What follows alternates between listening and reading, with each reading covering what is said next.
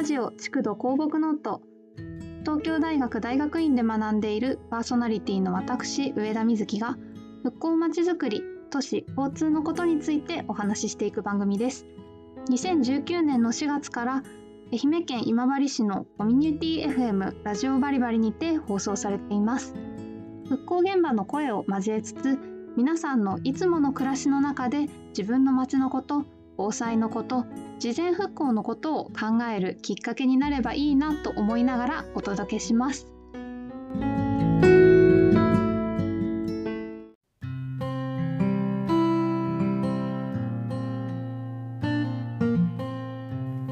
週も築土構木ノート始まりました。よろしくお願いいたします。えー、今日は今治市のハザードマップを読む連載というのを5月始めておりましたが、えー、第4回目連載4回目の朝倉玉川菊間地区の防災マップを読むという回をお送りしたいと思います、えー、この3つをセットにするのはですね今治市の地震防災マップがこの朝倉玉川玉川菊間地区を1つセットにしてかれているからなんですね。ちなみに津波防災マップについては、えー、朝倉玉川地区については今治広域っていうことで一つになっているんですけれども菊間地区の方は1個別になっているのでそれぞれ見ていきたいと思います。えー、前回ですね今治浪方大西地区をやったわけなんですけれどもその時に今治地区については結構震度が大きかったりえ液状化の危険が大きかったりというようなお話をしたんですけれども今回見ている朝倉玉川菊間地区につきましては震度なんかはそんなに大きくはない場所が多いんですね。ただですね大きくはないとは言ってもその最大級というか震度6強ではないというだけでして、えー、特にそうですね南の方であるとか西の方については震度6弱程度は記録する可能性があるというふうに震度分布書かれています。これですねその震度6弱5強というのが実は私体験したことのない強さになりまして、えー、東日本大震災の時はですね私自身は関東にいたわけなんですけれどもその時に体験したのが5弱で、えー、5弱ってもう動いたら危ないかなって思うぐらいの強さなんですね。ハザードマップを見てみるとその揺れの階級表というのが書いてありまして震度に対してどれぐらい揺れるかというのも書いてあるわけなんですけれどもえー、っとこの地区で可能性のある大きさとしては、えー、震度6弱を例えば見てみますと立っていることが困難になる固定していない家具の大半が移動し倒れるものもあるドアが開かなくなることがある壁のタイル窓ガラスが破損落下することがある。耐震性の低い木造建物は瓦が落下したり建物が傾いたりすることがある。倒れるものもある。ということでそのハザードマップパッと見た感じだとあ私の住んでいる地域ってそんなに揺れないかもと一番こう赤く染まっているところ以外の方は思いがちだったりするかなと思うんですね私もちょっとさっきそんなようなことを言いかけましたけれどもただここに載っている震度ってどれもかなり大きいということを感じていただけるのではないかと思います。えー、一方でですね今回扱ってるうちの朝倉地区と玉川地区につきましては、えー、液状化の危険であるとか建物が倒れてくる危険というのはあまりないというふうに分析はされているんですね。でただ菊間地区についてはですね液状化の危険度が高い部分があるということになっていますね。極めて高いという値になっているところがあるので是非一度確認をしてみてください。他の地区の方ももちろん一度見てみられるとあこういう風になっているんだということが分かり分かると思いますので是非見てみてください。それでですね地震が起こった時にもう一つ続いてやってくる津波が非常に気になるところだと思うので今度は津波防災マップの方も一緒に見ていきたいと思います、えー、こちらのマップは、えっと、今治地区朝倉地区玉川地区という1枚とあともう一つ菊間地区というのが別々に書かれているのでこの2枚を見ていきたいと思います。えー、っとですね前回もお話しした通り今治地区は結構津波が来るということもあって避難所確認がすごく必要なんですけれども朝倉地区であるとか玉川地区については津波が来そうだというところはそんなにないというか基本的にはその地区内にはないんですね。ただですね急傾斜地崩壊危険箇所という要するに土砂崩れ土砂災害が起こる可能性があるとされている場所はこう点々とたくさんの箇所ありますので、えー、特にその雨の日に地震が起こったとかですねそういった時には合わせて注意をしていただきたいなというふうに思います。合わせてですねその津波が来ないから避難所の位置は確認しなくて大丈夫と思ってしまう方もいらっしゃるかなとは思うんですけれども、えー、大規模な、えー、予想される災害南海トラフ地震みたいなものが起こった時にその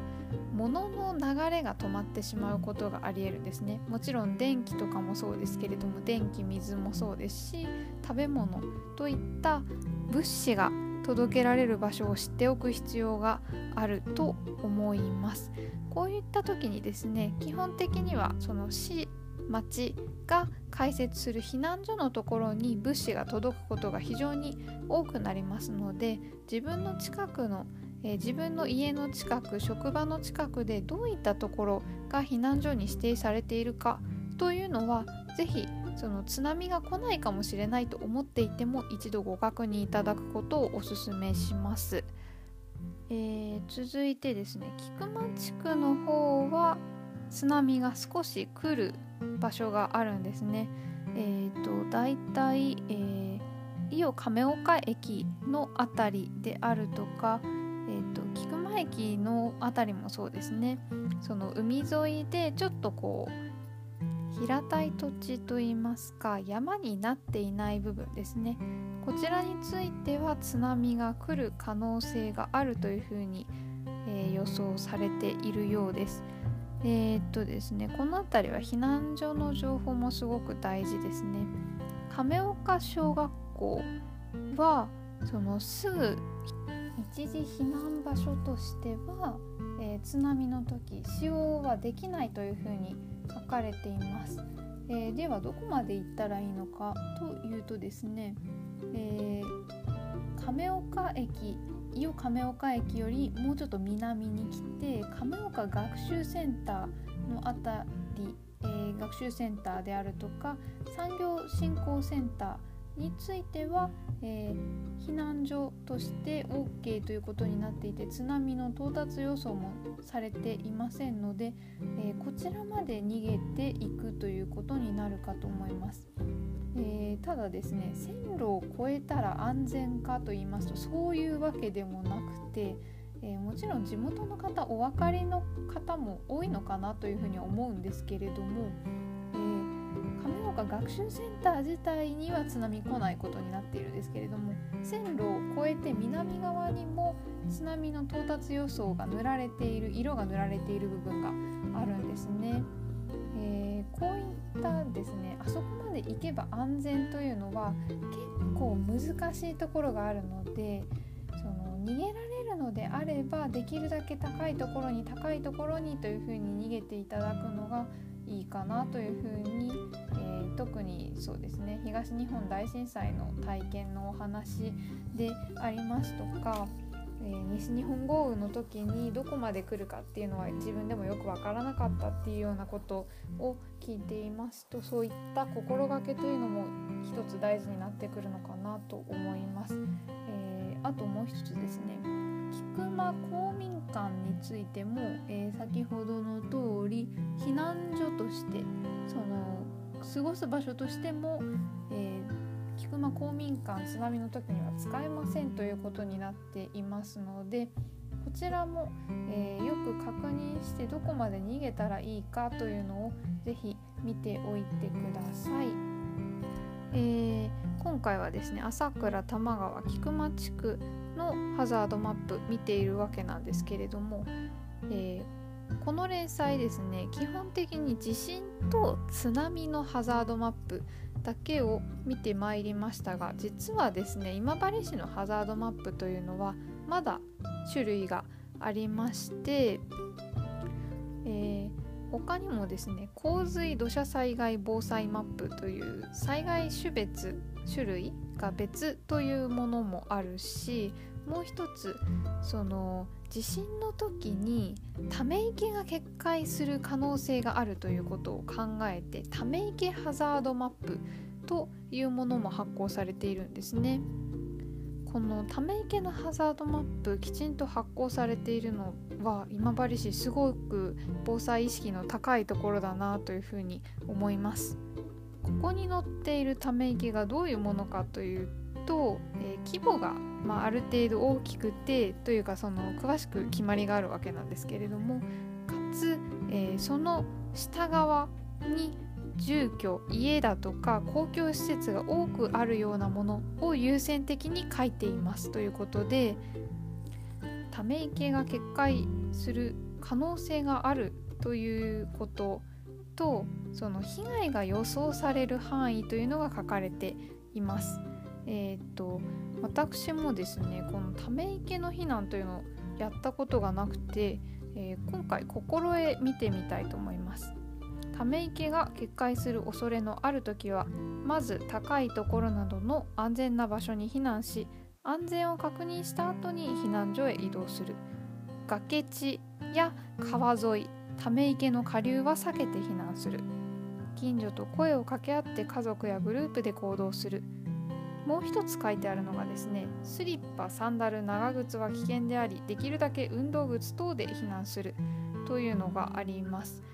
ついですねその水が来るかもと思うとしかもそのため池がある場所って結構山の側が多いというのもあってスリッパとかサンダルとか長靴とか濡れてもいいようなもので避難しそうになってしまうんですけれども、えー、それは結構危ないことなのでやめましょうということが書かれています。自分のお家の近くにですねあため池あるなという方これチェックしてみるとあそうなんだと初めて学ぶようなことがあるかもしれません。これすごいんですね。決壊後何分ぐらいでここに来るかもしれませんっていうようなその洪水の到達時間まで書かれているマップです。このため池のハザードマップもですねこれまでのマップと同様ホームページから今治市ハザードマップで検索すると見られますのでぜひ一度ご確認ください。